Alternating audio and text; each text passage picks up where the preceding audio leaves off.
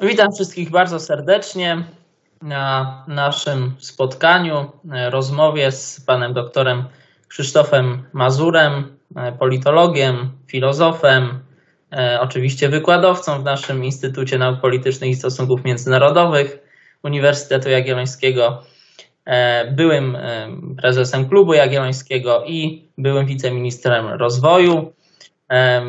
Cieszymy się, że postanowiliście wybrać naszą ofertę, naszą propozycję i mamy nadzieję oczywiście, że ta rozmowa będzie niezwykle ciekawa i niezwykle owocna. Rozmowę poprowadzą e, ja, Marcin Kasperkowiak, wiceprzewodniczący Koła Nauk Politycznych i członkowie tego koła, Wiktor Samek i Jakub Omachel. Bardzo zachęcam już w tym momencie do zadawania pytań, do dzielenia się w komentarzach swoimi przemyśleniami e, czy uwagami. E, wszystkie, wszystkie będziemy e, śledzić, a niektóre z nich pewnie zostaną zadane, padną tutaj na żywo w tej rozmowie. Więc myślę, że możemy już przejść do konkretów po tym wstępnym tutaj moim wywodzie.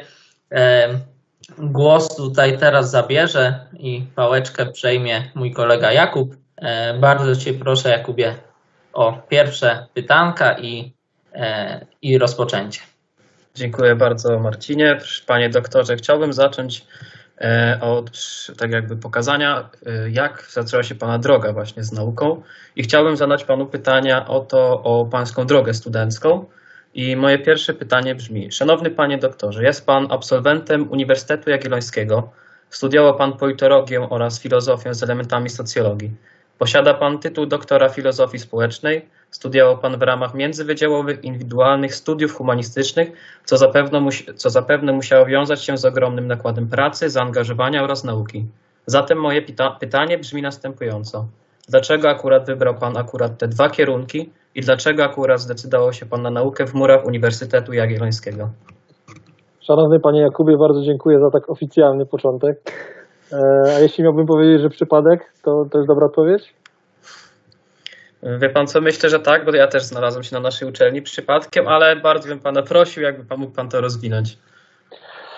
Ja trochę oczywiście was e, tutaj staram się sprowokować do bardziej ludzkiego e, sposobu rozmowy niż taki e, bardzo wysokie, wysokie C i bardzo oficjalny. E, po prostu zawsze lubiłem tematy publiczne, polityczne, zawsze się nimi interesowałem. Lubiłem siadać z dorosłymi i słuchać, jak mój ojciec ze swoimi tam, nie wiem, przyjaciółmi z rodziną dyskutował, jak pewnie w każdej polskiej rodzinie. Ja należałem do tych dzieci, które nie wychodziły w tym czasie grać w drugim pokoju w gry komputerowe, tylko starały się rozumieć o co chodzi, e, wchodzić w spory, czy bardziej Tymiński, czy bardziej Wałęsa i czy Jaruzelski miał rację wprowadzając stan wojenny, czy nie.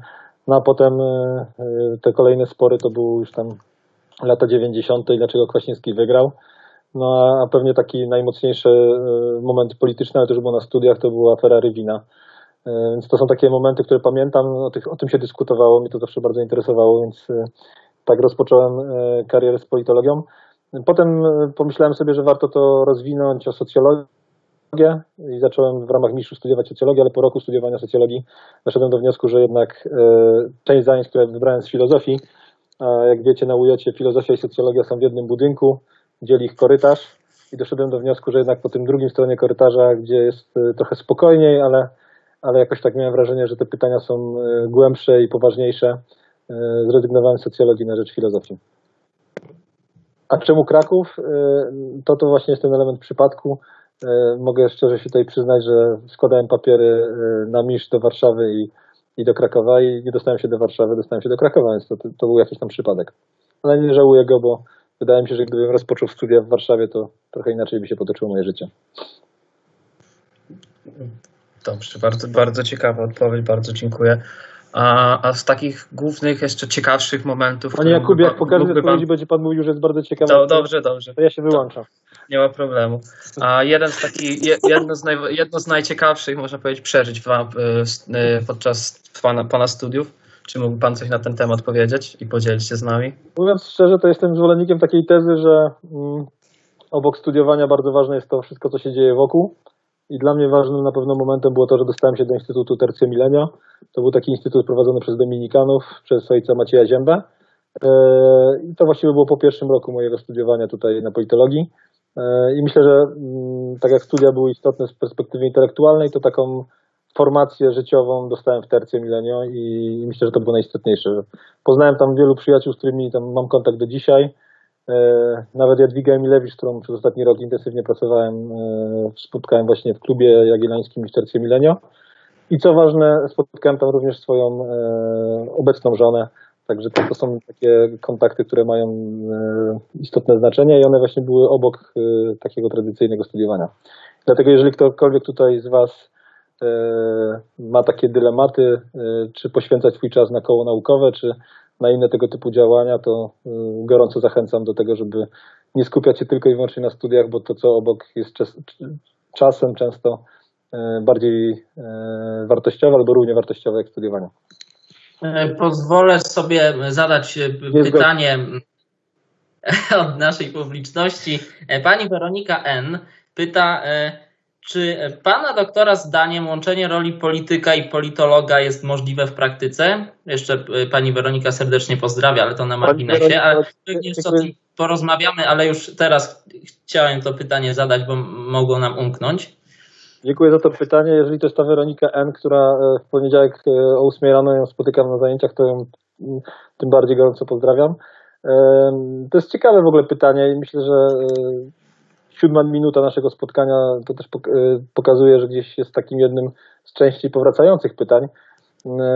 Ja się zastanawiam, czy, czy tak samo to pytanie się stawia powiedzmy kardiochirurgom, którzy wykładają na Kolegium Medicum albo e, inżynierom, e, którzy pracują na AGH-u, albo mm, ludziom, którzy mm, potrafią e, zarządzać i prowadzą kursy na zarządzaniu. Mm, to znaczy, ja jestem wielkim zwolennikiem takiej tezy, że akademia powinna mieć także swój wymiar praktyczny i że to, czego się uczymy, ma swój wymiar praktyczny w formowaniu, powiedzmy, elit staromodnym terminem, E, I, I także ze względu na służebną rolę wobec, wobec państwa, wobec Polski, wobec wspólnoty, w której jesteśmy. E, myślę, że tak uniwersytety były e, formułowane. One powstawały nie w oderwaniu od potrzeb danej wspólnoty, tylko właśnie dlatego, żeby formować ludzi, którzy potem na te potrzeby są w stanie odpowiadać. No i w tym sensie uważam, że jeżeli ktoś chce uczyć na politologii, to dostrzeżenie, jak ta polityka wygląda w praktyce, to to jest tylko i wyłącznie wartość, a nie obciążenie. I wydaje mi się, że tak samo jest jak w przypadku kardiologów, jak wspomnianych inżynierów czy e, osób od zarządzania. Mm, taki wymiar, że wśród kadry dydaktycznej są także praktycy, a nie tylko teoretycy, to tylko jest e, in plus dla studentów. E, ja zawsze sobie ceniłem zajęcia z osobami, które w różnych y, rządach, y, wychodząc z różnych tak naprawdę pozycji światopoglądowych, ideowych, e, mieli tą praktykę polityczną, bo te zajęcia po prostu były dla mnie bardzo ciekawe i mam nadzieję, że mm, moja praktyka rządowa pozwala mi lepiej prowadzić zajęcia e, na ujecie.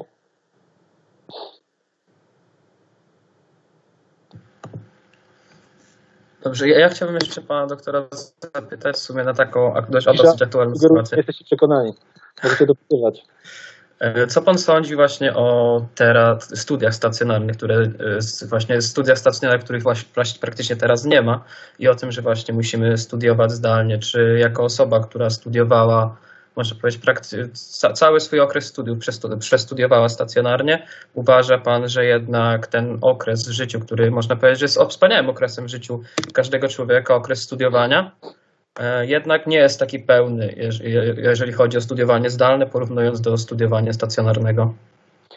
Ja przede wszystkim rzeczywiście e, należę też do tych e, pracowników naukowych. Cenię oczywiście osoby, które potrafią pisać granty, realizować granty, publikować w czasopismach wysoko punktowanych.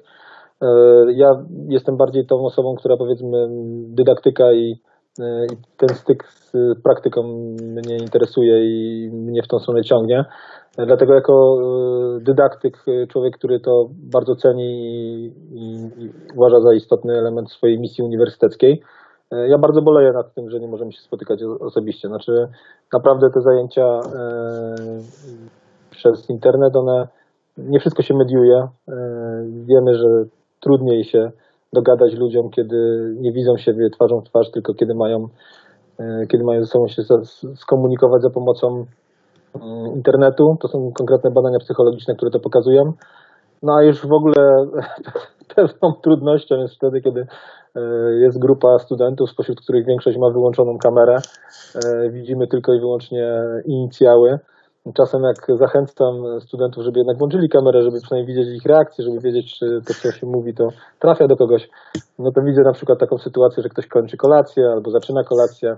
Na jednych zajęciach zdarzyło mi się, że ktoś pali papierosa, a na jeszcze innych zajęciach zdarzyło mi się, że już tak pod koniec, bo to rzeczywiście była taka godzina wieczorna, jeden student chyba nie wiedział, że ma wyłączoną kamerkę, tak już się ułożył na swojej tam kanapie czy sofie, e, przykrył się kołdrą i tak sobie słuchał e, tego, co mówię. Trochę miałem wrażenie, że tak jak wieczorem się ogląda już później serial. Także to, to niestety jest e, taka, ta, takie doświadczenia, których w normalnej, na normalnej sali wykładowej by nie było. No, ja bardzo boleję nad tym, że, że, że, że to wygląda tak, jak wygląda, no ale chyba musimy się do tego dostosować, bo, bo ta pandemia będzie z nami dłużej niż byśmy chcieli. E, pojawiło się kolejne pytanie na naszym czacie e, pod transmisją live na Facebooku. Mm, pan Tomasz pyta, czy chciałby właściwie dopytać, co z relacją typu mistrz E, tak, pan, pan Tomasz S. E, czy, e, co, co, e, co z relacją typu mistrz-uczeń przy nauczaniu zdalnym i czy taka relacja na linii wykładowca-student jest w ten sposób w ogóle możliwa? PS, no i musimy przyznać, że o 8 rano takie zajęcia mają plus. Hmm. E, w ogóle z relacją mistrz uczeń chyba jest e, kłopot na uniwersytecie e, i to nie na uniwersytecie naszym konkretnym, tylko w ogóle w dzisiejszych czasach na uniwersytetach. Dlatego, że kiedyś ta relacja mistrz uczeń była wpisana w hierarchiczne społeczeństwo i także w to, że misją uniwersytetu nie jest tylko przekazywać wiedzę, ale tak naprawdę kształtować postawy. Dzisiaj nasz uniwersytet, mówię Uniwersytet Zachodni, staje się coraz bardziej technokratyczny i coraz bardziej jakby jest takim po prostu przekazywaniem wiedzy, a ten wymiar formowania ludzi szerzej jest jakoś tam spychany na margines.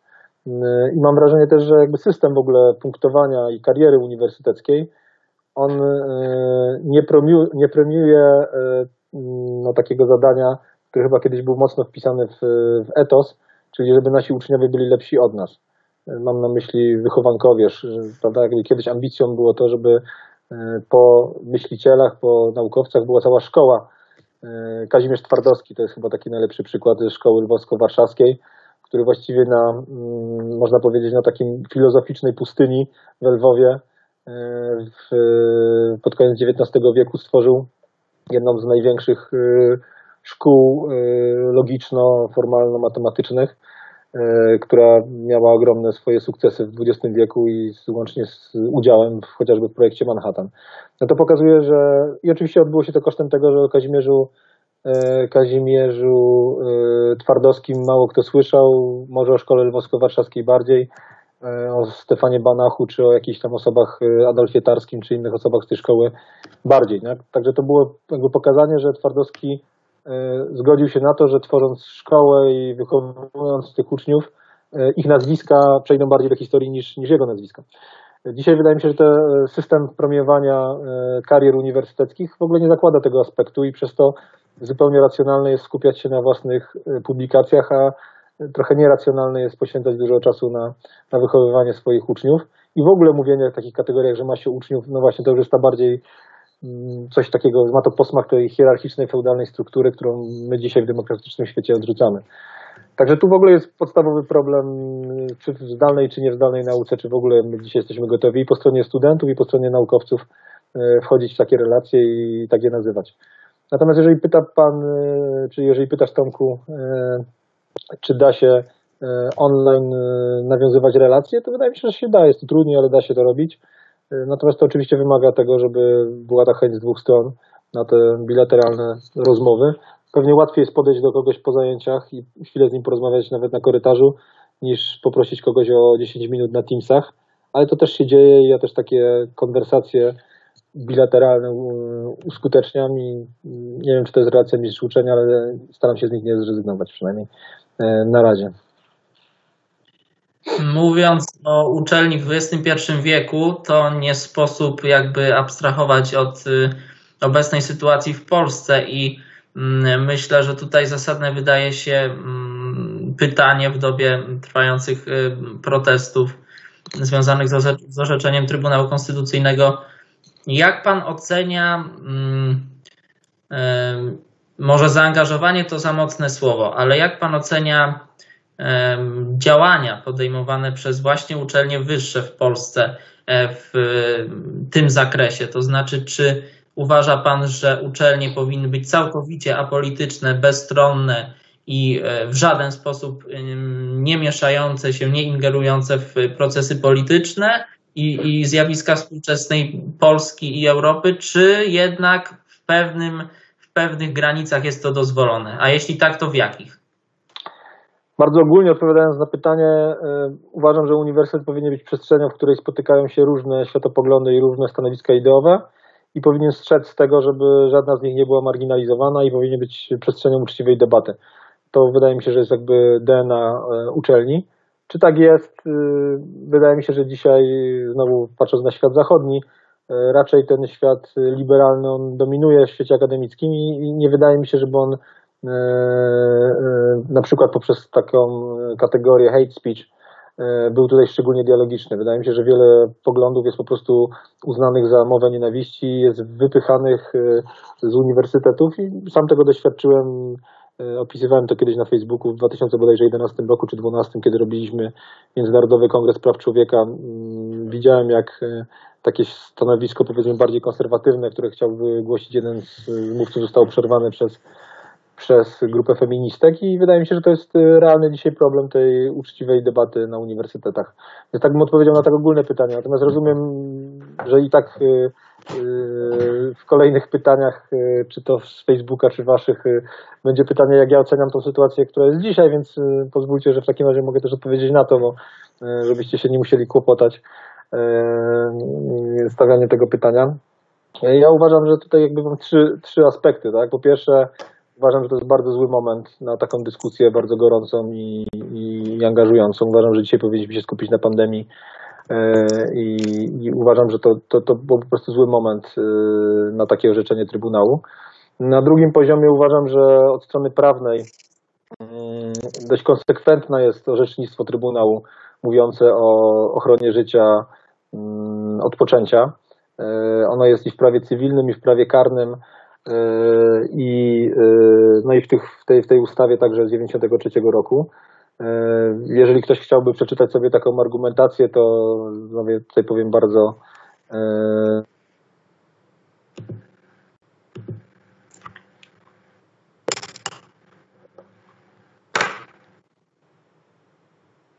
Halo, panie doktorze, słyszymy się?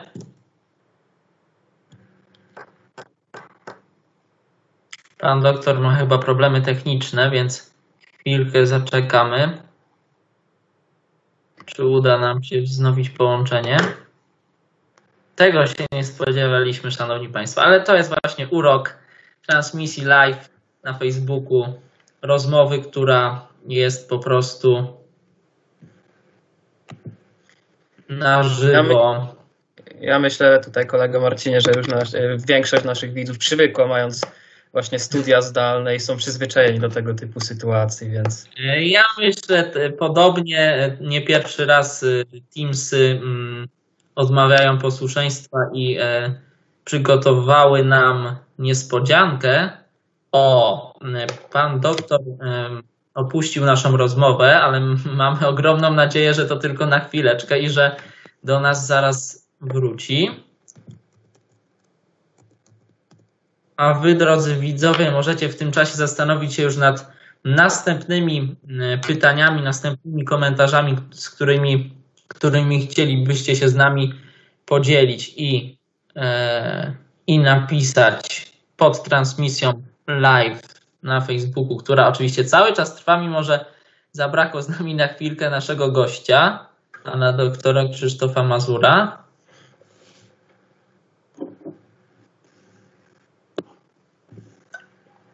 No niestety. My też jesteśmy bardzo interesujący, nie wiem czy będziemy prowadzić. E, niestety nie jesteśmy w stanie odpowiedzieć na pytania za pana doktora, więc chyba jednak poczekamy chwilkę. E, Ale- znaczy, Ale zaraz spróbować, ale myślę, że doprowadzić. Tak. Nie no niestety, no tak jak mówimy, takie są e, wady. Takie są realia po do prostu. której jesteśmy zmuszeni. E, dobrze, postaram się skontaktować z panem doktorem, ale wydaje Tak. mi się, że zaraz powinniśmy go odzyskać. tak, myślę, że to chwilowy problem pewnie z połączeniem internetowym po stronie pana doktora, bo mm, myślę, że tutaj nasza rozmowa bez przeszkód technicznych przebiegała i e, transmisja też. Dobrze, to zaczekamy na pana doktora i e, dajemy sobie dosłownie parę chwil e, przerwy. Zostańcie, szanowni widzowie, z nami. E, zaraz wracamy.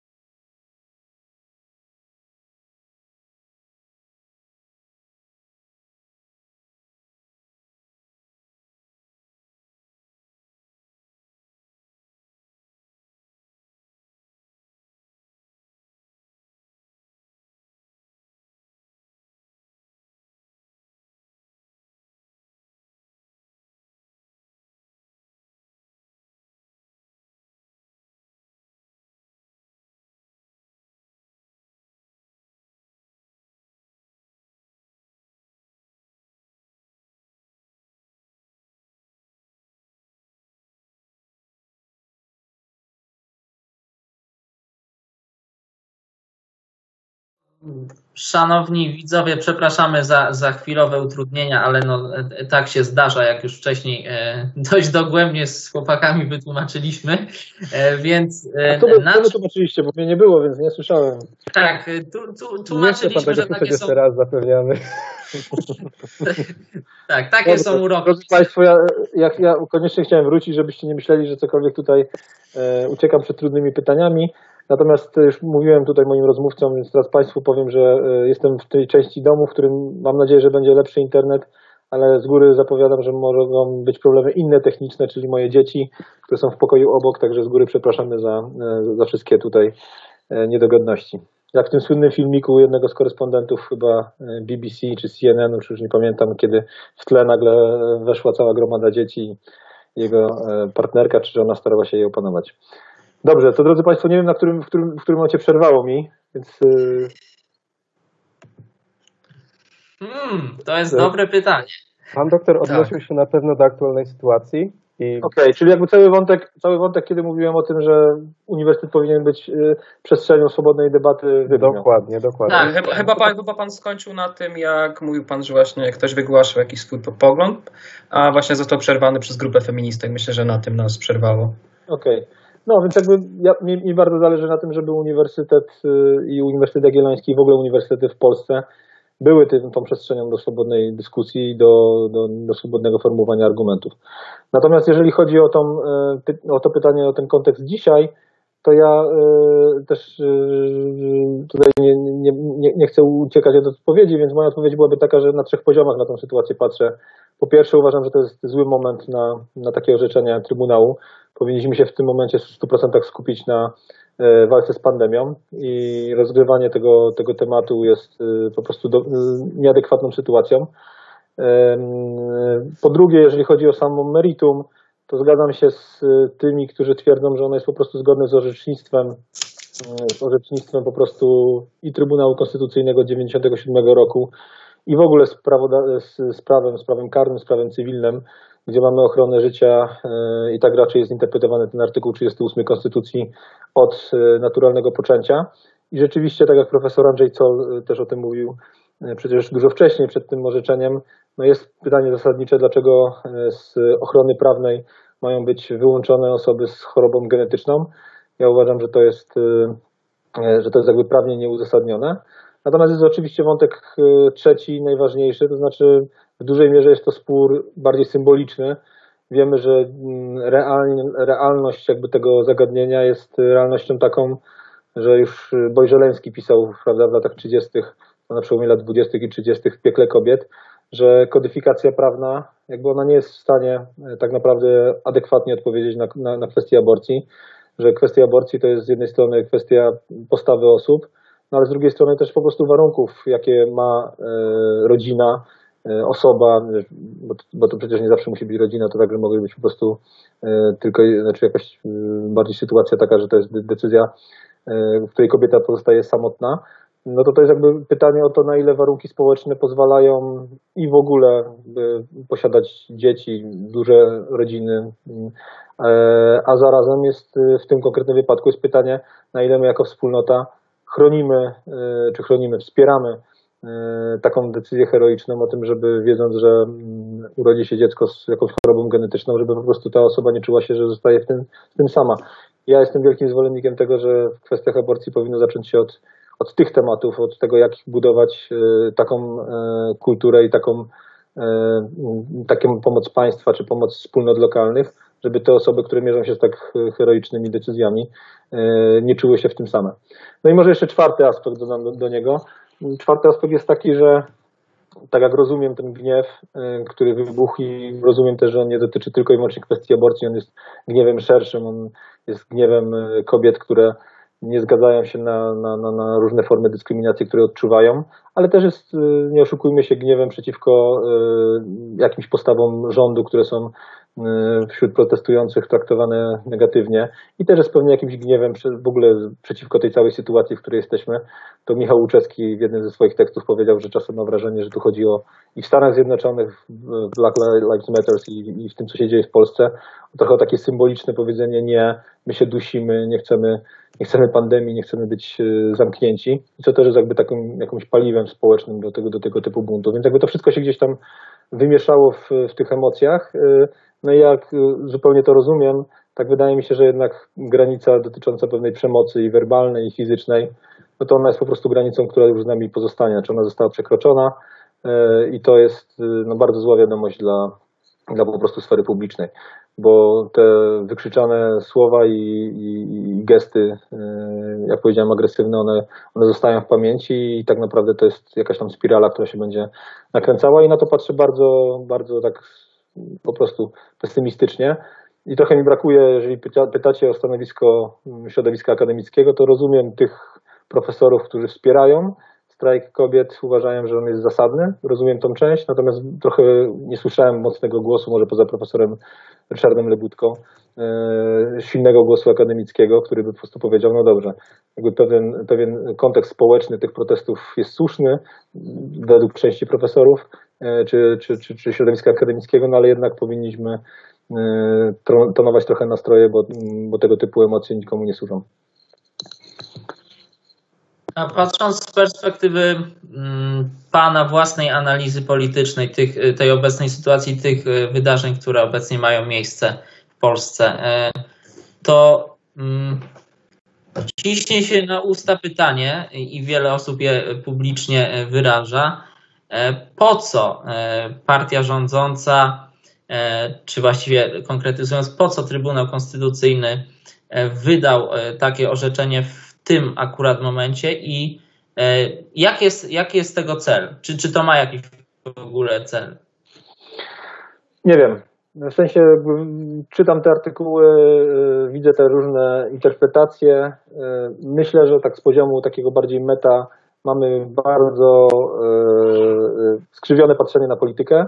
To znaczy, już to kilka razy mówiłem, nawet chyba jeszcze przed 2015 rokiem, nie, nie zgadzam się w ogóle z takim obrazem polityki jako szachy y, i, politycy wcale nie są szachistami, którzy kontrolują całe pole i są w stanie po prostu przewidywać ruchy i wykonywać jakieś tam gesty, znaczy ruchy pionów czy ruchy figur. Y, to nie jest prawdziwy obraz. Y, uważam, że polityka ma w sobie dużo więcej z chaosu i czasem, jeżeli miałbym użyć jakiejś innej metafory niż metafory szachów, to to jest metafora żeglowania i żeglarstwa. To znaczy, że są po prostu pewne e, nurty społeczne, nurty jakieś tam ekonomiczne, globalne, które po prostu politycy starają się wyczuć te wiatry i dostosować, może tam trochę ustawić łódkę pod te, pod te wiatry czy pod te nurty, ale nie są twórcami tych nurtów. I takie wyobrażenie, czy to będzie Jarosław Kaczyński, czy Donald Tusk, czy inni politycy o tym, że oni są demiurgami, którzy zarządzają tą szachownicą, wydaje mi się, że jest bardzo dużym uproszczeniem i że raczej tutaj jest y, splot wielu różnych okoliczności, często niekontrolowanych, które potem politycy starają się jakoś tam y, na bieżąco zareagować. Także, y, także tak na to patrzę. Myślę też, że decyzja o, o w ogóle zajęciu się tą sprawą była dużo wcześniej, kiedy świadomość sytuacji pandemicznej na jesieni mm, jeszcze nie była tak poważna. Więc myślę, że to jest też taka okoliczność, o której się często zapomina. No i myślę też, że na pewno wystąpił taki mechanizm, który dzisiaj doktor Jacek Sokołowski ciekawie opisał w dzienniku Gazecie Prawnej. E, on, on stawiał tam taką tezę, że e, gdzieś po wyborach prezydenckich nastąpiło w obozie prawicy takie trochę szantażowanie na ideowość. Znaczy była taka duża ofensywa pewnie gdzieś przede wszystkim polityków związanych z Solidarną Polską na to, że powinniśmy teraz agendę E, jak mówię z perspektywy, oni mówią z perspektywy prawicy, my musimy jako, jako prawica teraz podjąć jakąś agendę mocniejszą światopoglądową, no bo inaczej będziemy takim bezideową partią, ale ciepła woda w kranie Platformy Obywatelskiej. Wydaje mi się, że to, co uchwycił tutaj w tym tekście dr Jacek Sokołowski, też miało miejsce, czyli takiego po prostu przekonania, że e, po pięciu latach rządów trzeba jakby nie tylko i wyłącznie skupiać się na tych tematach powiedzmy społecznych 500 plus, czy jakichś tam innych y, instytucjonalnych, ale także te tematy światopoglądowe bardziej wziąć się na, na tapetę. Także mówię, konglomerat bardzo wielu okoliczności. Myślę, że sytuacja jest, y, jest daleka od tego, że to po prostu ktoś sobie zaplanował i nacisk, nacisnął przycisk. Dobrze. E, może teraz ja bym się wciął na chwilę i trochę jednak odbił od tematów e, bieżących. My Widzę, że mam jeszcze sporo e, pytań dotyczących też polityki bieżącej na Facebooku, więc może do tego wróćmy później. Ale ja bym jednak chciał panu doktorowi zadać jeszcze jedno pytanie dotyczące konkretnie właśnie trochę też tematu tego, o czym mieliśmy dzisiaj rozmawiać, czyli właśnie pewnych ścieżek, pewnych dróg, które można realizować i po tych studiach, i po prostu interesując się tym, czym my się interesujemy i o czym rozmawiamy. I Pan jednak, e, można powiedzieć, w pewien sposób był po wielu stronach tej układanki związanej z polityką, bo zarówno e, zajmował się Pan analityką polityczną, pisał Pan dużo o polityce, e, działał Pan w różnych takich praktycznych jednak organizacjach społecznych, które również zajmowały się polityką, ale jednak poza parlamentem, plus ma Pan ten przywilej, że rzeczywiście był Pan, miał Pan możliwość być już w samej tej grze, czyli w ministerstwie, E, w tej całej klasycznej polityce, którą my zazwyczaj kojarzymy właśnie e, z tą kwestią. I miałbym pytanie, które dotyczy sprawczości, czyli chciałbym się zapytać, dlaczego w ogóle zdecydował się Pan na to, żeby jednak przekroczyć te granice, zaangażować się aktywnie w politykę po tej stronie właśnie parlamentarnej, ministerialnej i czy wynikało to w pewien sposób z tego, że będąc właśnie analitykiem, e, kimś, kto pisze o polityce, nie miał Pan wrażenia takiej sprawczości, wpływu na to, co, co rzeczywiście dzieje się dookoła? Zacznę może od tego, że jest takie rozróżnienie w e, anglosaskiej literaturze politics, policy, governance. I wydaje mi się, że to jest coś, o czym my często zapominamy i wrzucamy to tak, jak pan Wiktor tutaj w jednym, jednym tchu, na jednym tchu powiedział, że właściwie to jest przekroczenie tej granicy. A tak naprawdę to, to jest pewne kontinuum i to kontinuum jest bardzo, znaczy ono nie jest takie zero-jedynkowe. Ja przynajmniej tak na to patrzę. Czyli gdybyśmy zaczęli od governance, czyli takiego po prostu zarządzania, y, to wydaje mi się, że po prostu to jest taka praca bardziej administracyjna to jest taki typ, y, powiedzmy, rzeczy, no, i są, jest dużo takich nie wiem, wiceministrów, jest dużo dyrektorów departamentów, w samorządach też dużo osób pełni takie funkcje, gdzie po prostu są pewne procesy jesteś elementem tych procesów. I to jest takie typowe governance.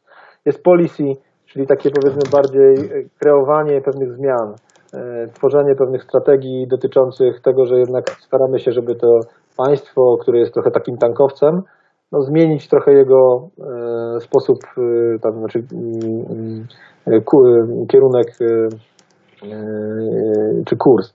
No i to jest wtedy wymaga takiej pracy powiedzmy ala plan Morawieckiego w, dużej, w dużym wariancie, a w mniejszym po prostu pracuje się nad jakąś konkretną ustawą, która ma coś zmienić i to jest bardziej właśnie taki wymiar, wymiar policy.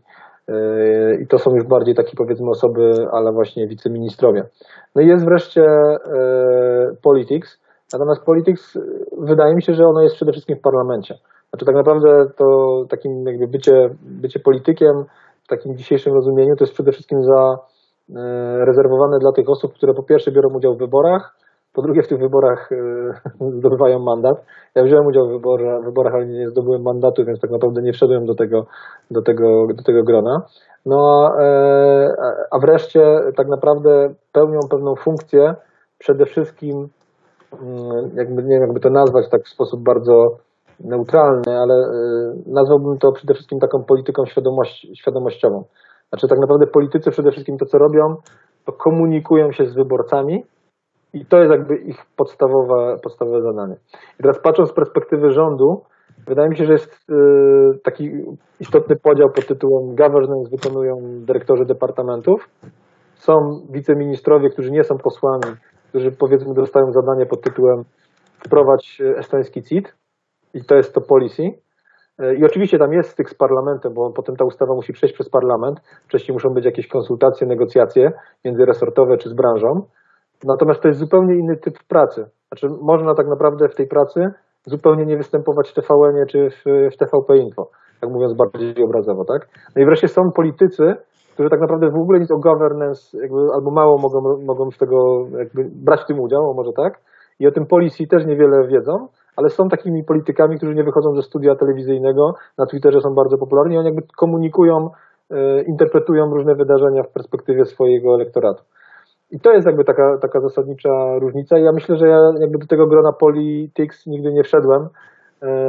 Nawet moja kampania wyborcza, tak jak potem ileś osób to komentowało, była bardzo taka w stylu policji, co zmienić w Krakowie, a nie była taką typową tożsamościową kampanią pod tytułem jakby no właśnie taka, tak, taki spór pomiędzy różnymi grupami polityków. Także to, to wydaje mi się, że jest bardziej zniuansowane i też to, co ja chciałbym mocno powiedzieć, to to, że jakby im więcej jest osób, które ma to doświadczenie governance i, i, i policy e, w środowisku akademickim, to tym lepiej dla takich, dla takich kierunków jak politologia. To jest moje, moje silne, silne przekonanie. I, I też patrząc na takie osoby nie wiem, w Krakowie jak Jan Rokita czy Jerzy Hausner, no to wydaje mi się, że oni potrafią też e, ciekawie opowiadać o tych procesach, które się dzieją, a przez to, że mieli tę tą praktykę rządową, e, pewne rzeczy widzą trochę, trochę od innej strony, od strony powiedzmy tam w głębi tych procesów. Także tak, tak, tak bym na to odpowiedział. Natomiast co do sprawczości, no absolutnie uważam, że patrząc nawet z perspektywy think tanku, czyli klubu jagiellońskiego, robienie koncepcji, które ktoś inny ma wdrażać, jest zawsze bardzo trudne. E, trochę mam wrażenie, e, to, to znowu jakaś inna metafora, którą mi się tutaj posłużył, że to jest trochę jak chęć uczenia innych ludzi, jak wychowywać dzieci, nie posiadając własnych. To znaczy, że fajnie jest w teorii pewne rzeczy widzieć, natomiast potem e, doświadczenie człowieka, który przez tydzień na przykład nie śpi w nocy, bo mu dziecko płacze, sprawia, że trochę inaczej patrzysz na tę teorię, którą przeczytałeś w książkach. I że trochę tak samo jest jakby z, tym, z, tą, z tą sferą polityczną. To znaczy, że ja wiem, że można z perspektywy teorii pewne rzeczy pięknie opowiadać, ale potem jak się widzi, jak coś działa i trochę ta rzeczywistość jest jak taka płaczące dziecko, prawda? I że ciebie to irytuje, że masz z tym problem, że nie, trudno się dogadać, że są różne gry interesów, to wtedy nagle trochę nabierasz takiej pokory i rozumiesz, że nie wystarczy napisać y, manifest, czy tekst, czy książkę, ale trzeba jeszcze umieć te idee z tej książki przełożyć na bardziej praktyczną rzecz. I też może coś takiego, czego się nauczyłem, że w różnych obszarach, bo miałem okazję jako w Ministerstwie Gospodarki zajmować się różnymi obszarami, musisz znaleźć e, partnerów drogi, czy aktorów, którzy myślą tak jak ty. No jeden z takich przykładów, który mogę podać, to jest na przykład kwestia polityki kosmicznej, za którą byłem odpowiedzialny. I po prostu poznałem szereg osób od Ministerstwa Obrony Narodowej, przez Ministerstwo Nauki, przez Rządowe Centrum Bezpieczeństwa, którzy zajmowali się wykorzystaniem e, zobrazowania satelitarnego do zastosowania w administracji na różnych poziomach. i w obronie narodowej, to znaczy śledzenie, nie wiem, łodzi w Kaliningradzie, czy, czy, czy tam ruchów okrętów na Bałtyku, przez pożary w Rządowym Centrum Bezpieczeństwa i dawanie informacji strażakom, przez wykorzystanie zobrazowania na rzecz na przykład samorządów i tego planowania przestrzennego, czy w przypadku Ministerstwa Rolnictwa e, analizy e, gruntów, jak, czym są obsiane, tak?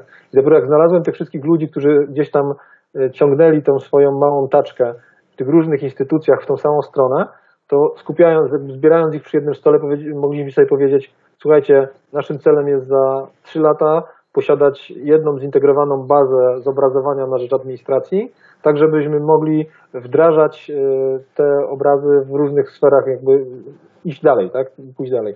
Nazwaliśmy to One Stop Shop dla, dla, dla, administracji, która chce wykorzystać zdjęcia satelitarne do, do, do swojego działania. Jakby, ale dopiero musiałem poznać jakby tych ludzi, zobaczyć ten zasób i można było w Krajowym Programie Odbudowy e, stworzyć taką fiszkę na, na rzecz jakby pchnięcia tych spraw do przodu, ale to się nigdy nie dzieje jakby tylko w teorii. To się nie dzieje tak, że ktoś siedzi w bibliotece i sobie to wymyśla, że teraz dobrze byłoby, żeby Polska postawiła na obserwację ziemi i wykorzystywanie tego w administracji, tylko trzeba było najpierw spotkać tych aktorów, którzy stali się jakby interesariuszami, ale też tymi e, zwolennikami tej zmiany. Także uważam, że jakby podmiotowość jak najbardziej, ale ta podmiotowość, ona e, ma raczej moje doświadczenie jest takie, że musi wynikać z wielu procesów, które się dzieją, a nie przychodzi wiceminister i prawda, ma jakąś książkę, którą przeczytał albo napisał i teraz rzuca ją na stół i mówi teraz niech się to stanie, nie? Znaczy najpierw trzeba spotkać tych innych ludzi, którzy już w tej administracji są od wielu lat, żeby ich przekonać do tego, że można zrobić kolejny krok. E, myślę, że to dobry moment, żeby zapytać o Pana pracę w Ministerstwie Rozwoju, bo w, wiemy, że w grudniu 2019 został Pan wiceministrem rozwoju mm, e, w resorcie kierowanym przez Panią minister Jadwigę Emilewicz i Teraz y, spróbuję zadać pytanie od siebie, ale też połączyć pytania, które e, padły na czacie, a dotyczą mniej więcej tego okresu w, w Pana karierze. Wiemy, że, że nasz świat się diametralnie zmienił w marcu e, tego roku i, i e, chyba wszyscy sobie też zdajemy sprawę i zgodzimy się co do tego, że jakby skutki pandemii będą wywierały, w, w, czy będą mieć wpływ na nasze życie i na funkcjonowanie mm, e, państw i gospodarek, no jeszcze przez, przez długi czas. Więc moje pytanie brzmi, czy e, wiemy też, że w, w trakcie kryzysu pandemicznego uczestniczył Pan w, w pracach zespołu e, kryzysowego, który został powołany w Ministerstwie Rozwoju i w związku z tym w jaki sposób e, pandemia wpłynęła na pracę resortu pod takim względem techniczno-organizacyjnym. E, jestem bardzo ciekaw, jak to wszystko wyglądało, gdy, gdy te statystyki rosły, a przedsiębiorstwa mm, prosiły rząd o pomoc e, i zapewnienie mm, dalszego funkcjonowania. I od razu mm, przy tym może pytanie, pana Aleksandra z naszego czatu. Czy pan doktor e, jeszcze zamierza kiedyś kontynuować karierę polityczną? To Aleksander Głogowski? E, nie, pan Aleksander Krzyżanowski, jeśli oczywiście mogę powiedzieć mi nazwisko, pozwolę sobie przytoczyć. Czy jeszcze pan zamierza kiedyś Aleksandra, wrócić do polityki? Aleksandra Głogowskiego, bo też jest bardzo aktywną osobą. E, tak. I, I jeszcze pytanie a propos, połączmy to pewien blok. E, czy mm, co by było gdyby? Pan Mikołaj Kluczewski pyta, gdyby pan doktor nie opuścił Ministerstwa Rozwoju pod koniec września, czy zrobiłby to pan w związku z decyzją Trybunału Konstytucyjnego i czy dla polityków Prawa i Sprawiedliwości jest w tej, w tej sprawie, czyli jak domyślam się w, w sprawie tego orzeczenia i e, konsekwencji tego orzeczenia, droga środka? Hmm, to jest 10 e, pytań w jednym. To, to tak po kolei.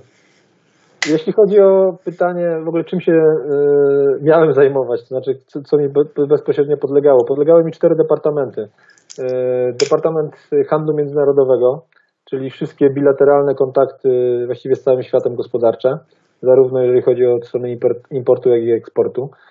Potem był Departament Spraw Europejskich. Y, to jest dla mnie wielkie odkrycie, jak dużo polskiej legislacji przechodzi, znaczy jest bezpośrednio inspirowany działalnością Brukseli. Jak KSE, czyli Komitet Spraw Europejskich prowadzony przez Konrada Szymańskiego, przed COVID-em było tak naprawdę małą radą ministrów i Konrad Szymański rzeczywiście odgrywa ogromną rolę, żeby uświadomić Państwu, jaki to jest, jaka to jest rola, to my sobie kojarzymy, że prawda, sprawy europejskie to tam jest jak ktoś jedzie na radę i, i negocjowany jest nowy budżet, a na tych spraw, na tym KSE stawały takie kwestie jak na przykład dyrektywy dotyczące budynków, na ile one powinny, nie wiem, mieć, jaka powinna być grubość, grubość powiem teraz styropianu, ale to już chyba dawno nie jest styropian, tylko tam kwestia gąbek i tak dalej, jakichś tam innych, innych technologii, no ale powiedzmy, jak one powinny być ocieplane.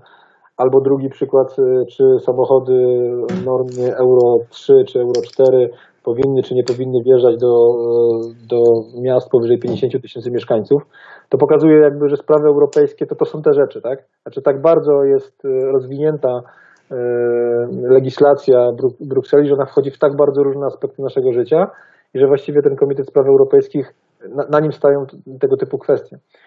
Także to jest, to jest naprawdę duże odkrycie, no więc ja miałem ten Departament Spraw Europejskich, przez to dużo tych tematów na linii Polska-Bruksela dotyczących legislacji, dotyczących różnych branż mi, mi odpowiadało, czyli byłem za nie odpowiedzialny. Potem miałem trzeci departament trochę takie serce, można powiedzieć, Ministerstwa Gospodarki, czy Ministerstwa Właściwego do Spraw Gospodarki. E, to jest Departament Innowacji, ale właściwie można byłoby go nazwać Departamentem Polityki Przemysłowej. To jest departament, który zajmuje się wszystkimi sektorami polskiego przemysłu i legislacją z tym związanych, związaną. E, także bardzo dużo, dużo trudnych i skomplikowanych zagadnień, też związanych w ogóle z polityką innowacyjną, wsparciem startupów i wsparciem dla poszczególnych sektorów. No i wreszcie czwarty departament to, jest, to był departament e, zajmujący się e, e, powiedzmy odnawialnymi źródłami, odnawialnymi źródłami energii. Przede wszystkim tam chodziło o procedowaną ciągle zmianę w ustawie odległościowej dotyczącej energii z wiatraków. Chcę to powiedzieć dlatego, żebyście zobaczyli, czym zajmuje się wiceminister i często słyszę takie opinie, że jest za dużo wiceministrów. Ja nie wiem, co, robili, co robią inni wiceministrowie, nie sprawdzam ich kompetencji, ile departamentów mają pod sobą, ale jak, e, jak jako człowiek, który był po doktoracie i, i miał poczucie, że się zna na tych różnych sprawach i, i, i, i pomiędzy wydziałowych studiach humanistycznych rzeczywiście nie miałem jednej wąskiej specjalizacji, tylko starałem się patrzeć dość horyzontalnie. I jeszcze do tego byłem przez kilka lat szefem think tanku, który też zajmował się bardzo różnymi sferami. To jak ja przyszedłem i zobaczyłem te cztery departamenty, to pomyślałem sobie, że to jest po prostu nie, niemożliwe do objęcia tego intelektualnie. Znaczy, że to jest taki ogrom wiedzy z bardzo różnych obszarów, e, bo DHM to są sprawy międzynarodowe, to są stosunki międzynarodowe, e, czyli Departament Handlu Międzynarodowego, te sprawy europejskie to jest po prostu osobna specjalizacja, europeistyka, te sprawy dotyczące polityki przemysłowej to jest właściwie bardziej UEK niż UJ e, i, i wreszcie te tematy związane z OZE, zieloną energią to jest bardziej AGIEch, i jakieś tam energetyka pewnie na AGH czy na Polibudzie niż, niż na UJ, tak? Znaczy trzeba byłoby skończyć wszystkie te cztery studia i pewnie i tak nie miałoby się poczucia, że się jest wystarczająco kompetentnym.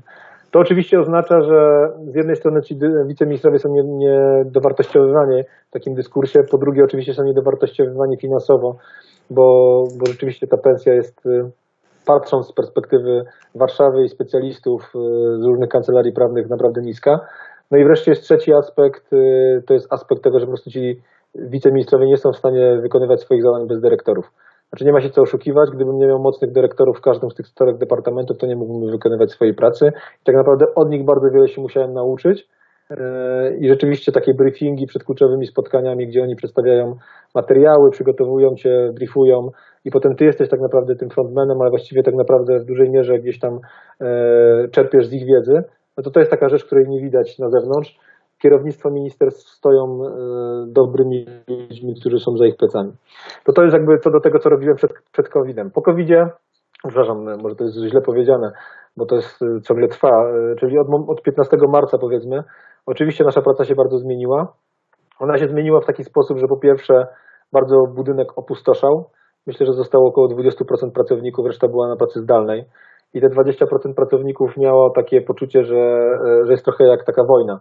Znaczy, że naprawdę my tam żyliśmy w tym budynku. Przypomniałem gdzieś, że mieliśmy swoje tam karimaty i śpiwory, bo jak trzeba było dopchać ustawę, e, tam nie wiem, pierwszą tarczę, no to rzeczywiście o 5 nad ranem przychodziły poprawki z różnych ministerstwa, o 8 miała stawać na komisji w Sejmie, no więc jakby to było oczywiste, no, albo na przykład z Radą Dialogu Społecznego, ze związkami zawodowymi negocjowaliśmy, znaczy negocjowaliśmy, konsultowaliśmy projekty o drugiej w nocy, bo o 11.30 im przesyłaliśmy, tak, 23.30 przesłaliśmy im projekt, oni mieli 2,5 godziny na zaopiniowanie go i o drugiej w nocy była dyskusja i o czwartej poprawki, tak żeby rano mogła wejść do Sejmu. Także to było zupełnie, to było wariactwo i, i na pewno to nie była dobra higiena pracy, ale no, takie były warunki w tej sytuacji, jakie były i próbowaliśmy e, odpowiedzieć na to adekwatnie. No i trzeci taki wymiar, to rzeczywiście tak psychologicznie też bardzo trudny, to było właściwie no, 24 godziny na dobę kontakt z branżami, e, bo rzeczywiście oni, no, to, to była taka sytuacja, że się, było takich kilka sal, gdzie właściwie non-stop trwały wideokonferencje. My tylko się przyłączaliśmy, że teraz rozmawiamy z meblarską, potem z rowerami, potem z hutniczą, potem z, z chorecą, potem tam z hotelarzami, potem z czymś tam.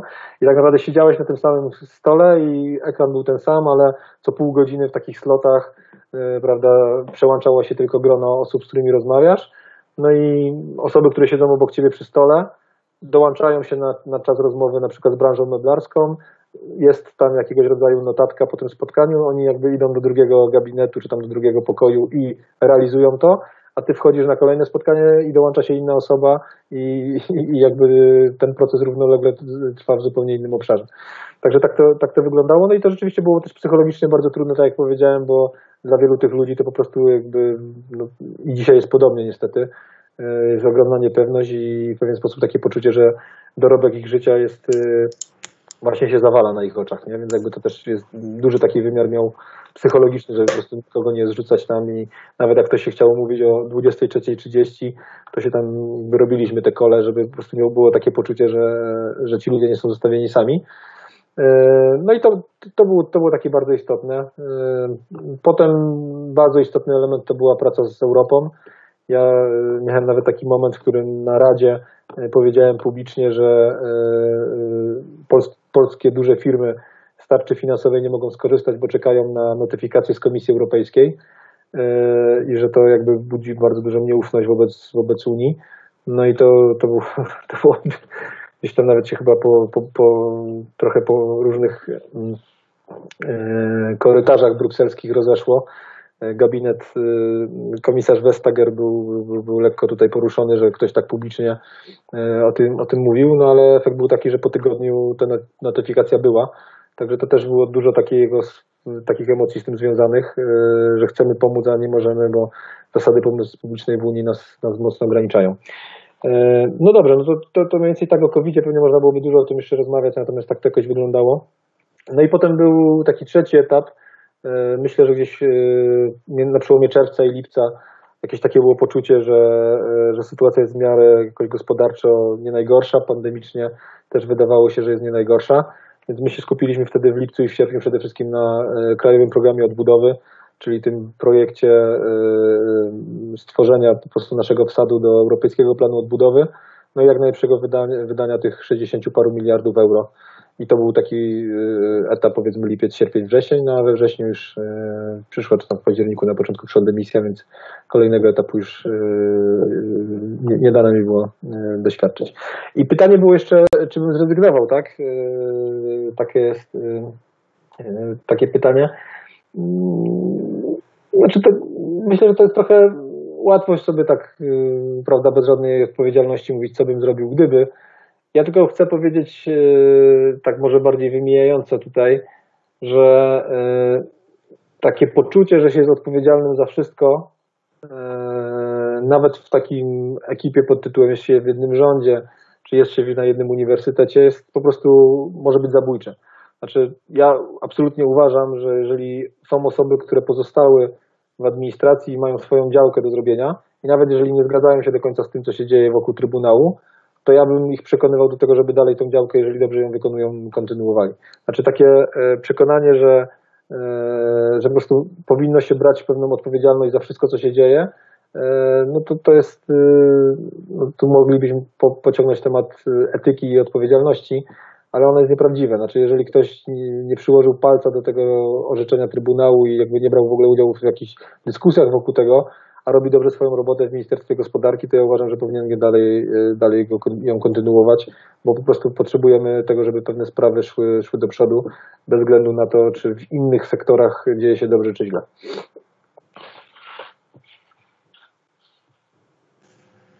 Mm, Dobrze, a ja mam takie jedno pytanie, które w sumie mi się nasunęło e, przy tym, co teraz pan e, doktor mówił, bo jednak rzeczywiście dużo się mówi o tym, e, kto powinien rzeczywiście sprawować władzę w rządzie. Czy my powinniśmy właśnie stawiać na technokratów, czy powinniśmy stawiać na polityków. E, no teraz na przykład mamy pierwszego chyba od e, przemian w Polsce w trzeciej RP ministra zdrowia, który nie jest lekarzem, prawda? I właśnie z pana, z pana doświadczenia, jak to wygląda? Trochę Pan już poruszył ten temat, ale czy my rzeczywiście potrzebujemy technokratów? Czy my potrzebujemy polityków w ministerstwach, czy my potrzebujemy tam ludzi, którzy znają na rzeczy? Bo z tego, co Pan mówi, trochę wynika, że w zasadzie i tak my nie jesteśmy w stanie przygotować się technicznie do tego, co w tym ministerstwie będzie nas czeka, czekać, tak? To jest tak ogromna masa tego, czego dotyczy dzisiaj polityka, że w zasadzie trudno jest się na to przygotować pod względem technicznym. I kogo my w takim razie potrzebujemy w ministerstwie? Czy my tam potrzebujemy polityków, czy my tam potrzebujemy, po- potrzebujemy technokratów, specjalistów, czy jakiegoś miksu? Jak pan do tego podchodzi, widząc to od środka? Panie Wiktorze, e, wydaje mi się, że już sam Pan odpowiedział sobie na, na, to pytanie pod koniec. Tak, oczywiście potrzebujemy miksu, bo e, ja chciałem w tej wypowiedzi pewnie, znaczy pewnie jakby tak po, poszła trochę moja myśl w kierunku dowartościowania e, dyrektorów, no i w to bardzo wierzę. Natomiast uważam, że dyrektorzy mają naturalną obawę do podejmowania trudnych decyzji. I w naturalny sposób to wynika z ich kariery. To znaczy, jeżeli to jest kariera taka, że miałem taką panią dyrektor, e, kapitalna e, osoba, e, chyba 20 lat w tym budynku, jak ona sama sobie mówiła, przeszła e, z, jak w McDonaldzie, od robienia frytek po dyrektora powiedzmy, powiedzmy restauracji, tak? E, Na zasadzie franczyzy. No więc ona rzeczywiście zaczęła na początku robić te frytki, znaczy, że przyszła jako tam zupełnie z rekrutacji, prawda, po studiach w ogóle ze Śląska, studiach na Uniwersytecie Ekonomicznym, chyba wtedy to jeszcze była Akademia Ekonomiczna. No i po prostu pierwsza jej praca po studiach to była tam, w tym Ministerstwie właściwym do spraw gospodarki, e, niższy tam, czy tam młodszy specjalista, specjalista no, taka zupełnie prawda, podstawowa funkcja. No i wpięła się w tej karierze. Robiąc różne rzeczy, mając te doświadczenia dobre organizacyjne, pięła się, pięła się, pięła, no i jakby została, e, za moich czasów była wicedyrektorem, teraz jest dyrektorem departamentu.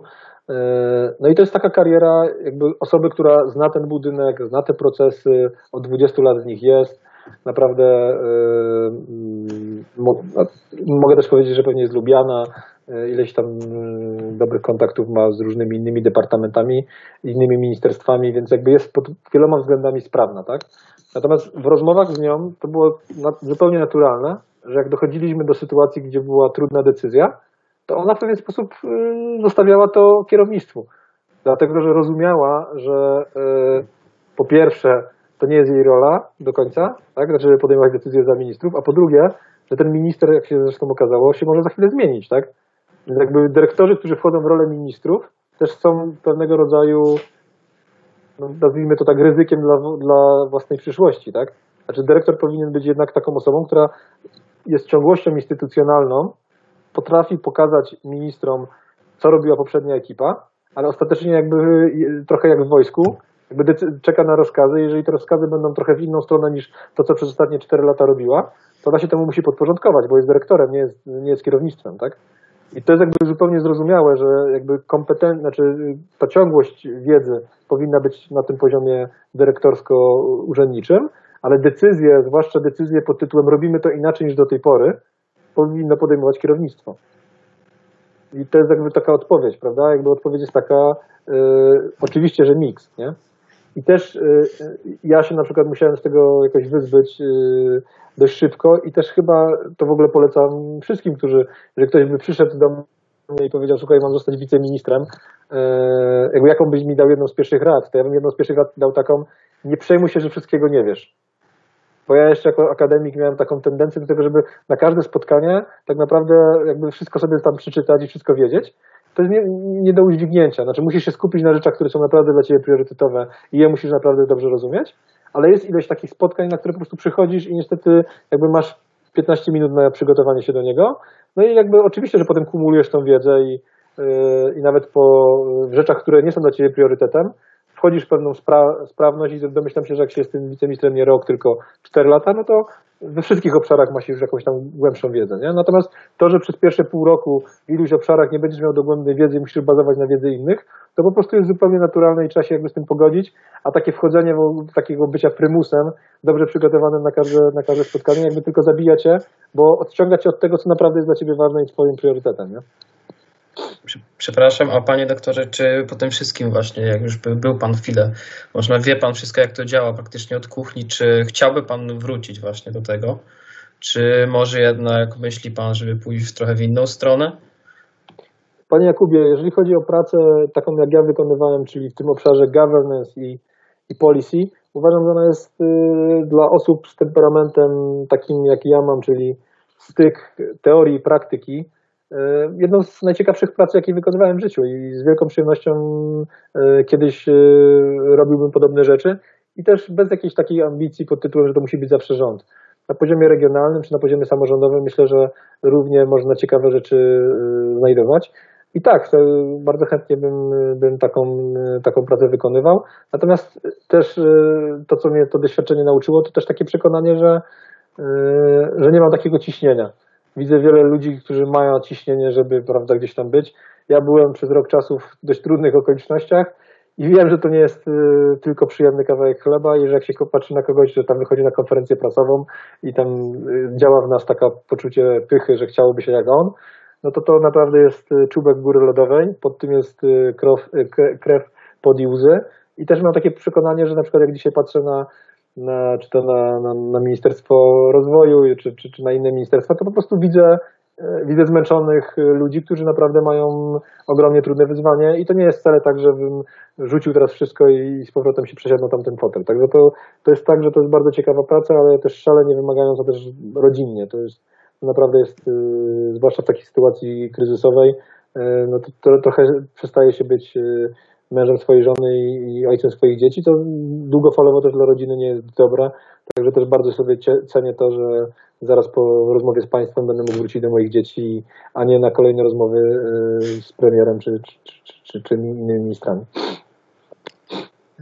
Śledzi Pan uważnie pewnie cały czas wydarzenia na polskiej scenie politycznej i mm, no właśnie jak Pana zdaniem e, te wydarzenia się dalej potoczą i Abstrahuję również od wątku mm, protestów, ale e, w ogóle jak e, Pana zdaniem e, polska scena polityczna będzie w perspektywie tych kilku, może nawet najbliższych lat po pandemii, jeśli ona oczywiście się w przeciągu tych kilku lat zakończy, jak będzie wyglądać, czy, czy będzie bardzo mocno przemeblowana, e, czy, czy dobiega może już końca projekt Zjednoczonej Prawicy, jak tutaj jeden z naszych widzów zapytał, czy, czy, czy w ogóle jakby jest to, jest to w Pana obszarze zainteresowania? Panie Marcinie, to chyba zostanie do końca życia w moim obszarze zainteresowań, nawet jak będę sobie siedział pod gruszą, jak Jan Rokita teraz, gdzieś tam na Podkarpaciu, to dalej będę to śledził i dalej będę pisał różne artykuły i, i może wtedy wrócę do YouTube'a i będę sobie go tam e, nagrywał. Także, także absolutnie, absolutnie chyba mm, pewne rzeczy się nie zmienią. E, natomiast y, czy się kończy projekt Zjednoczonej Prawicy? Nie powiem też jakichś rzeczy bardzo odkrywczych. Y, to chyba każdy widzi, że na pewno ten projekt dzisiaj ma jeden chyba z poważniejszych kryzysów od 2015 roku. No i to jest taki moment, w którym e, ja uważam, że sprawa nie jest beznadziejna. E, I to nie, dlatego mówię o tych szachach, tak? że to nie jest tak, że już e, jest szachmat. Są różne trendy i różne procesy. Natomiast to, co się na pewno musiałoby zmienić, to, to, ten, to ten projekt potrzebuje dzisiaj nowego oddechu. Nowego oddechu w formie trochę innego języka, trochę innych, innej agendy, trochę innego też sposobu komunikowania. No i też w naturalny sposób zmienia się, e, zmieniają się te grupy, hierarchie władzy i tak dalej. To, to można obserwować, że, e, że w ramach Zjednoczonej Prawicy zupełnie inne nazwiska były w 2015-2016 roku powiedzmy w takim jądrze, jądrze wydarzeń, a dzisiaj to są trochę inne nazwiska, więc jakby tam też te, te, te przesunięcia się z, są widoczne, także Jestem daleki od powiedzenia, że Zjednoczona Prawica się skończyła, natomiast na pewno przeżywa dzisiaj kryzys i, i wymaga e, takiego gruntownego nowego oddechu i programowego, i, i powiedziałem jakby narracyjnego, językowego i, i, i, osobowościowego w jakimś sensie, w jakimś sensie także. Natomiast jeżeli pyta Pan, co się zmieni tak w polityce, to, to ja myślę, że jakby żyjemy w czasach, to, to nie jest tylko ostatnie tygodnie, ale pandemia to przyspieszyła. Znaczy, my żyjemy w czasach yy, narastania sporu tożsamościowego na śmierć i życie. Yy, I tutaj yy, mówię te, te, te, słowo z, te słowa z pełną odpowiedzialnością i z takim przekonaniem, że to mnie nie cieszy. To znaczy, sam uważając, że element tożsamościowy w polityce jest bardzo ważny i sam pewnie kiedyś krytykowałem różne rządy za taką właśnie technokratyczność przesadną i niewystarczającą ideowość, to wydaje mi się, że kiedyś możemy za tymi czasami e, zatęsknić. E, jak patrzę na reakcję Donalda Trumpa na, na, na to, co się dzieje w ostatnich dniach, e, to wydaje mi się, że on tutaj jest właśnie kimś, kto pokazuje, jaka jest przyszłość demokracji. Słucham sobie taki między innymi podcast, mam teraz trochę też więcej czasu, żeby różne rzeczy słuchać i czytać. The Argument, bardzo fajny podcast trzech różnych stron, czy przynajmniej z dwóch różnych stron e, amerykańskiej sceny politycznej. E, no i tam ostatni podcast przed wyborami był, czy przedostatni był o tym, e, czy wyobrażacie sobie, tam jest, mówię, zwolennictwo demokratów i zwolennik republikanów, czy oni sobie wyobrażają to, że Trump nie odda władzy, nawet jeżeli przegra. No i naprawdę tam na poważnie były argumenty pod tytułem, czy jest możliwy zamach stanu, czy jest możliwe takie rozwiązanie, czy inne. I co mnie najbardziej chyba zdumiało, to to, że ta zwolenniczka demokratów powiedziała w pewnym momencie, że naprawdę dla nas wzorem musi być Białoruś. Że jeżeli Trump pójdzie w tą stronę konfrontacyjną, to białoruskie społeczeństwo pokazało nam prawdziwie demokratyczną twarz. Trzeba wyjść na ulicę pokojowo, manifestować i tak dalej. Znaczy, jeżeli w Stanach Zjednoczonych jakieś bardzo takie wykwitne grono dziennikarsko-eksperckie uważa, że Białoruś jest przyszłość, znaczy jest wzorcem demokracji, no to pokazuje, gdzie, gdzie my w tym wszystkim jesteśmy. No i też yy, schodząc do, do poziomu Polski i do, do tego kontekstu polskiego, znaczy myślę, że w tym, co powiedziałem wcześniej odnośnie strajku kobiet, jakby to yy, krok w kierunku przyzwolenia na agresję i werbalną, i fizyczną, to jest coś, co jest jak gin wypuszczony z, z, z, z butelki. Ja wiem, że zaraz będą kontrargumenty, że przecież Marsz Niepodległości, że to, że tamto. E, okej, okay, no ale ja widzę jakościową zmianę w ostatnich tygodniach. E, myślę, że żaden Marsz Niepodległości nie był e, otwartym, otwartym przekleństwem delegitymizującym drugą stronę. Pamiętam, że jak y, była taka e, infografika mm, zaciśnięta pięść z różańcem, e, to, że to było właśnie wielka debata, że to jest taki agresywny symbol i, kto, kto może sobie dzisiaj na to pozwolić, no to wyobraźmy sobie, że, e, że kiedyś Marsz Niepodległości byłby pod, wobec lewicy pod hasłem takim, jak dzisiaj jest główne hasło strajku kobiet. Znaczy myślę, że wtedy wszyscy by delegitymizowali ten marsz jeszcze bardziej, wyliby, że to po prostu jest nieakceptowalne i tak dalej, i tak dalej. A my to dzisiaj akceptujemy i tak jak jeszcze raz powtarzam, rozumiem kontekst społeczny, rozumiem emocje i kobiet, i mężczyzn biorących udział w tym strajku i zupełnie y, jakby jestem w stanie się, się w nie wczuć w, jakimś tam, w jakiejś tam mierze. Tak zupełnie nie rozumiem jakby akceptacji na to przekroczenie tej, tej, tej agresji.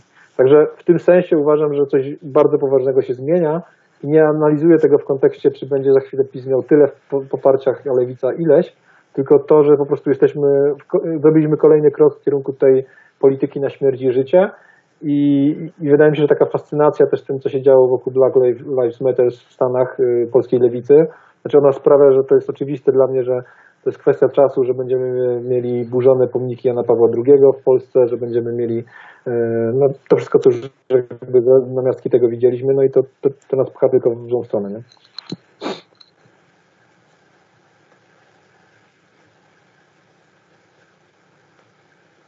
Panowie, zastąpiliście się. Tak. E, ta, tak, Tak. zasłuchaliśmy się po prostu. E, tak, więc my już i tak chyba powoli się będziemy zbliżać ku końcowi, bo już i tak pana doktora trochę dłużej trzymamy niż powinniśmy. E, to może takie ostatnie pytania. Nie wiem, czy jeszcze coś jest na czacie.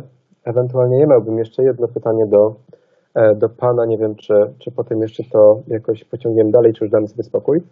E, Znowu cofając się trochę do tego, o co pytałem wcześniej i wiem, że pan doktor może e, już trochę wyczerpał ten temat, ale ja bym jednak wszedł trochę głębiej.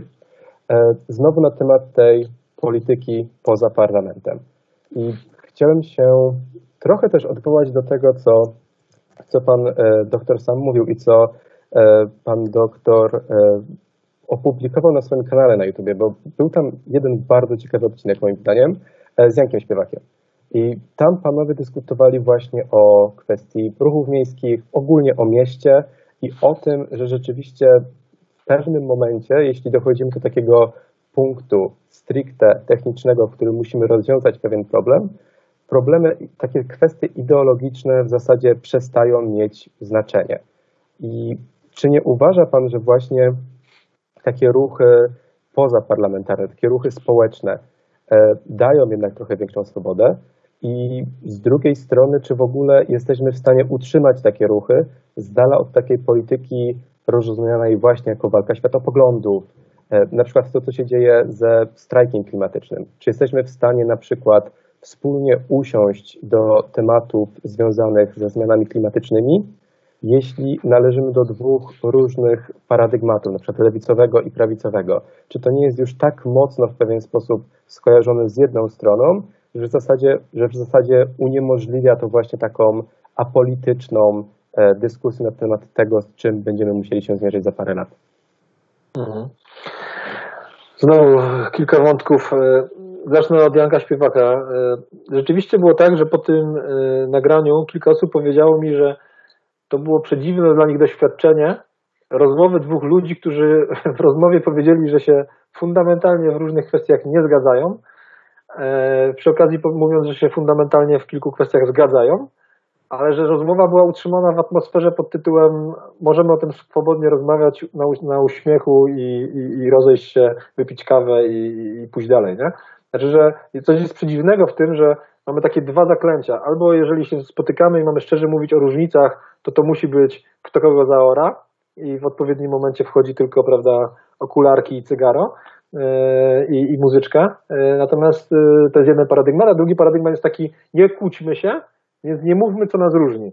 Nie? I to jest taki dialog pod tytułem, prawda, jak to pięknie się e, ze sobą e, pospotykać i podialogować i tak dalej. Tu było coś takiego, że po prostu powiedzieliśmy, ja myślę tak, ty myślisz tak, nie mam tutaj między zgody, idziemy dalej.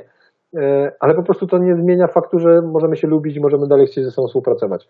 Nie wiem, czy da się poza taką rozmową to wprowadzić w jakąś szerszy obieg publiczny. Tak jak powiedziałem, raczej strajki kobiet pokazują mi, że że ludzie dzisiaj czegoś innego oczekują. Ludzie potrzebują mieć kozła ofiarnego, którego wykrzyczą na ulicy i go e, spalą i wtedy to jest, e, wtedy to jest jakby dla nich, e, mają poczucie jakiejś takiej satysfakcji, też symbolicznej. A taka, taka szczera rozmowa po prostu takiej satysfakcji nie daje, bo, bo trochę zostajemy każdy przy swoim. Także to jest, to jest ciekawe, że, że ileś osób zwróciło uwagę na to, na ten klimat, ale to chyba nie jest nie do odtworzenia w szerszej skali społecznej. E, Drugi wątek, e, o którym Pan powiedział, ruchy miejskie. Mm, Nie wierzę w ruchy miejskie. E, Byłem kiedyś ich dużym jakimś tam zwolennikiem, sam się czułem jakimś tam powiedzmy prawicowe ruchy miejskie, coś takiego istniało. Natomiast nie wierzę, w, nie wierzę w nie dlatego, że one po prostu są naturalnym elementem mediacji między społeczeństwem obywatelskim, typowymi NGO-sami, a, a organizacjami partyjnymi. I nie mówię specjalnie partiami, tylko organizacjami partyjnymi. W tym sensie, że wieloletni prezydent miasta ma swoją partię lokalną, tak? Znaczy to nie, to nie tylko partie pod tytułem Platforma, PiS i tak dalej, tylko że istnieją partie tego prezydenta, tamtego czy, czy innego. I ruchy miejskie to jest coś takiego, że one są w stanie przejść tą drogę od NGO-sów do tych yy, powiedzmy grup partyjnych czy grup politycznych, ale nie są w stanie e, przetrwać dłużej, jeżeli same się nie staną grupą polityczną.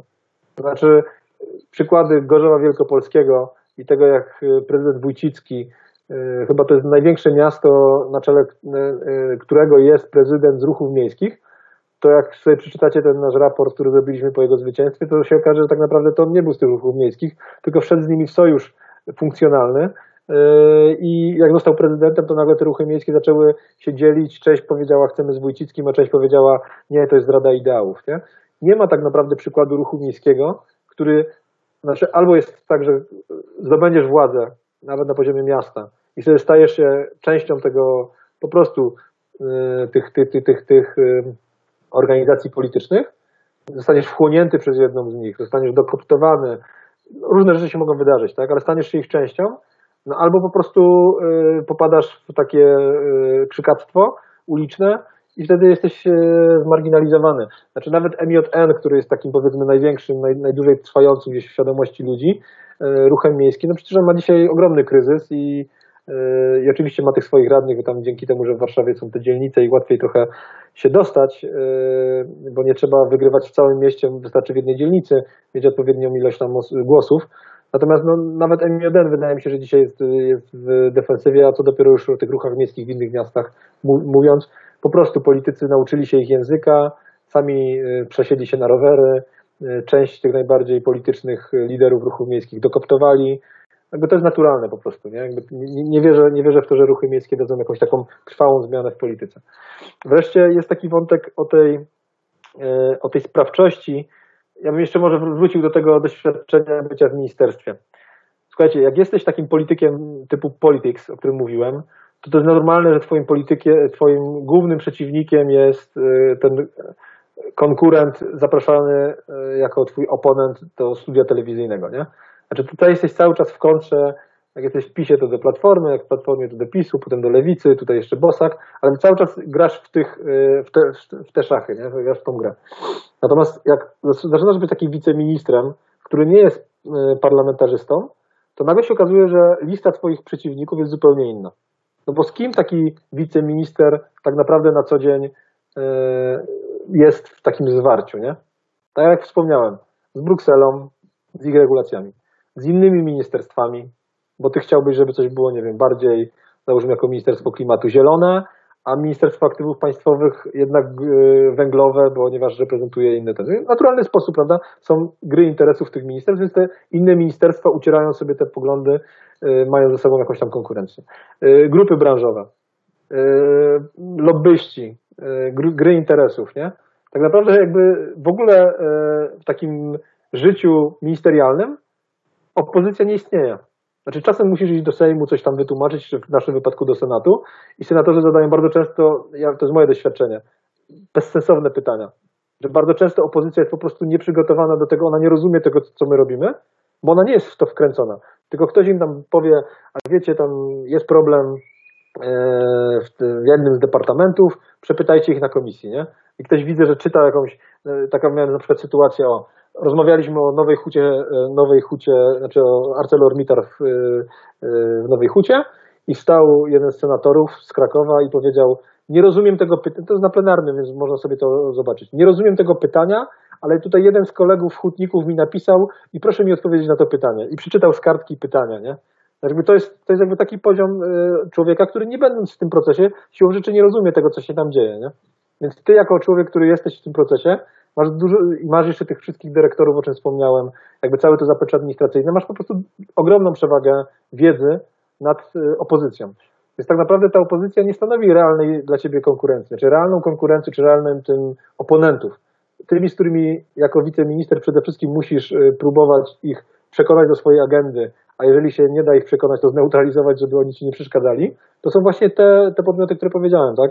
Y, uwarunkowania międzynarodowe, uwarunkowania gospodarcze, uwarunkowania lobbystyczne, uwarunkowania innych ministerstw, uwarunkowania dziennikarzy, o, oni oczywiście mają ogromne znaczenie, tak? Y, I tak dalej, i tak dalej. Jakby to, to są twoi, ten, a w ogóle opozycja nie istnieje, nie? Także to też jest trochę coś takiego, że jak sobie zadajemy to pytanie, jakby dlaczego jest taka duża różnica, to dlatego, że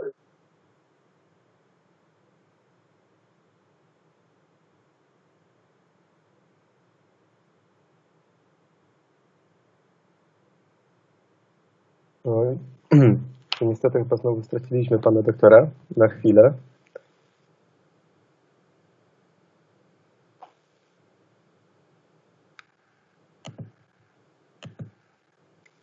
Przed panie doktorze, czy, czy, czy nas słychać, czy, czy nie? Chyba nie. Obawiam się, że nie, bo sytuacja się powtórzyła, to znaczy mamy zacięte nagranie i Dobra, miejmy nadzieję, że sytuacja się powtórzy też w tym stopniu, że zaraz wrócimy. E, dobrze, więc prosimy znowu o chwilę cierpliwości. Już i tak będziemy kończyć, więc zaraz wszystkich Państwa puścimy, włącznie z Panem doktorem, który chyba chciał uciec wcześniej, ale miejmy nadzieję, że wróci za chwilę. Ym, tak, mając nadzieję, że pan doktor jeszcze na chwilkę wróci i mm, się z nami pożegna, to chcieliśmy wykorzystać ten moment i powiedzieć, y, po pierwsze, już teraz podziękować za śledzenie naszej transmisji, naszego spotkania, ale również prosić Was o opinię, ym, jak to spotkanie według Was przebiegło prosić Was o ewentualne uwagi, gdy, gdy coś było Waszym zdaniem nie tak i prosić Was o wiadomości mm, na naszą na skrzynkę naszego koła na Facebooku, ale e, możecie także do nas napisać ewentualnie na maila mm, propozycje, propozycje osób, z którymi chcielibyście usłyszeć następne wywiady, następne nasze rozmowy, bo ten format będzie e, przez nas, e, jeżeli oczywiście Wam się mm, spodoba, e, kontynuowany. I prosząc Was o te propozycje, prosimy Was także o. O, właśnie pan doktor wraca chyba do nas.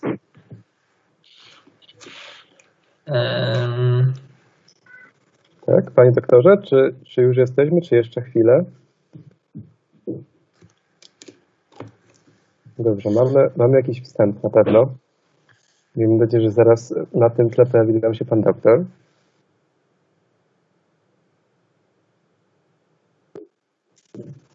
Wydaje mi się, że to już kwestia dosłownie paru sekund, zanim znowu będziemy mogli kon kontynuować naszą dyskusję. Tak, pan, pan, pan doktor ewidentnie bardzo dobrze potrafi zbudować napięcie. Pewnie dzięki temu wciąż utrzymuje się e, duża liczba widzów w naszej transmisji. O! o. Mamy gościa specjalnego. A jesteśmy na wizji? Tak. Tak, jesteśmy. Jesteśmy na wizji i mamy gościa specjalnego.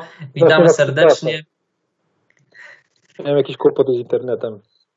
E, dobrze, e, więc e, pozwoli pan doktor, że w tym momencie skończymy naszą transmisję i nasz, nasze dzisiejsze spotkanie, ale jednocześnie, jednocześnie tutaj właśnie już pozwoliłem sobie, gdy pana doktora nie było, zaznaczyć, że że ten format będzie kontynuowany, więc może jeszcze wkrótce będzie nam dane porozmawiać ponownie. Myślę, że y, stwierdzeniem nie bez, y, nie bez przesady, nie bez przesady będzie, gdy powiem, że, e, że to spotkanie mogłoby trwać jeszcze o wiele dłużej, ale, ale czas nas też nagli i, i bardzo serdecznie chcieliśmy w imieniu wszystkich członków koła politycznych podziękować e, panu doktorowi za poświęcony nam czas, za przyjęcie zaproszenia, za wyczerpujące odpowiedzi na te wszystkie pytania, które padły zarówno z naszej strony, jak i ze strony naszych e, widzów i oglądających transmisję. I tak jak mówię, mamy nadzieję, że się jeszcze e, wkrótce spotkamy. Dziękujemy. Ja wam, dziękuję. Ja wam bardzo dziękuję za zaproszenie. Przepraszam jeszcze raz za problemy techniczne. Dodały nam tutaj trochę dramaturgii. Dreszczyku emocji. Dokładnie. No a wam, e, wam bardzo dziękuję za robotę, którą robicie. E, tak jak powiedziałem na początku, bardzo się cieszę, że koło naukowe jest, e, żyje, że rozwijacie takie projekty, że nawet w pandemii wpadacie na pomysły, jak to dostosować do nowych okoliczności. Ja pamiętam, to taka anegdotka, na koniec wam powiem, że kiedyś za moich czasów koło naukowe słynęło z tego, że robiło jedną rzecz, mianowicie kawy z tym, kurczę, teraz zapomniałem jego nazwiska, taki z Majcherkiem, o, Janusz Majcherek. To była, to była jakaś taka w ogóle przedziwna sytuacja, ponieważ koło naukowe do moich czasów to były kawy raz w miesiącu z Januszem Majcherkiem, który w ogóle nie był z naszego chyba instytutu wtedy, e, tylko z Uniwersytetu Pedagogicznego, jeżeli dobrze pamiętam. No ale ale to właśnie była taka jedyna aktywność. Mam nadzieję, że Wy tutaj trochę szerzej na te sprawy patrzycie i nie będzie, nie będzie to tylko formuła jakichś tam spotkań z jednym gościem. Także w ogóle bardzo Wam dziękuję za to i tak jak powiedziałem, jeśli warto robić coś przy okazji studiowania, to właśnie taką aktywność i wierzę, że przyjaźnie, które się pojawiają w tym momencie, czy dłuższe związki trwają, mogą trwać dużo dłużej niż Wasze studia i mam nadzieję, że tak będzie też Waszym wypadku. Dobrego wieczoru, pozdrawiam Was serdecznie. Dziękujemy serdecznie. Do widzenia. I do zobaczenia na następnym spotkaniu. Dziękujemy również wszystkim oglądającym naszą transmisję.